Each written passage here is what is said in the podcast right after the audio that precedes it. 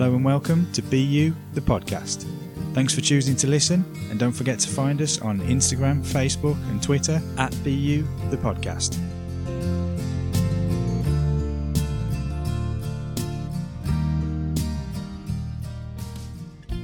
Starting a new venture, or business, or taking up a new hobby, or building a new idea is a mixed bag of emotions.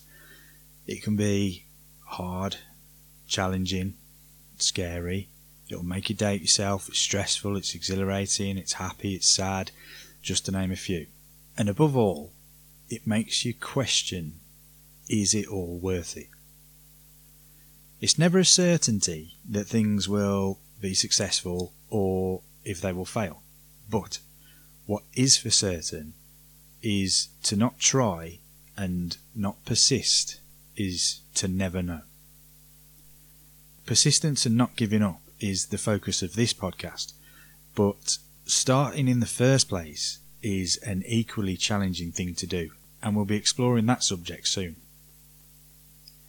In Robin Williams' portrayal of Theodore Teddy Roosevelt in Night of the Museum, his character proclaims anything is possible. If it can be dreamed, it can be done. And the 26th US president was famously quoted as actually stating, Far better it is to dare mighty things, to win glorious triumphs, even though checkered by failure, than to rank with those poor spirits who never enjoy much, nor suffer much, because they live in that grey twilight that knows neither victory nor defeat. In other words, try and fail, but experience, rather than not try at all and not feel. And a what if is not something you want hanging over you when you look back on your life. The 1937 book Think and Grow Rich has reportedly sold millions of copies and remains in the top 10 best selling self help books of all time. But author Napoleon Hill had to devote over 20 years of his life to the research for the book, and he himself experienced the ups and downs and failures of business ownership over his years. His road to success for the book was not an overnight thing. During his research, Hill interviewed many successful greats of his time, one of the most recognisable to us being Thomas Edison, arguably America's greatest inventor. Amongst other things, Edison famously invented the light bulb but not without setbacks.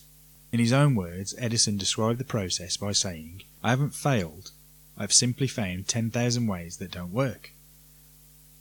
10,000 attempts Edison made before his invention worked. Imagine where we might be if he'd given up somewhere along the way.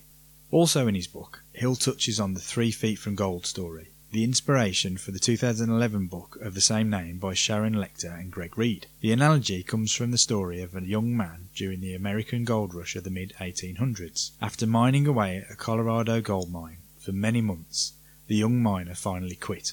He sold his land claim, machinery, and his equipment to a junkman. The junkman employed the expertise of an engineer prior to resuming digging. The engineer advised that gold would be found three feet from where the previous miner had stopped. And you know what? He was right. The first miner was literally three feet from striking gold when he quit. There's many more examples like this through time, but the message is always the same. Keep going and don't give up. If you've got a dream or an idea that you're fully invested in, you have to keep going until that dream is realised. And who's anybody else to tell you different? And remember, there are no failures, only lessons. And if you're learning, you're succeeding.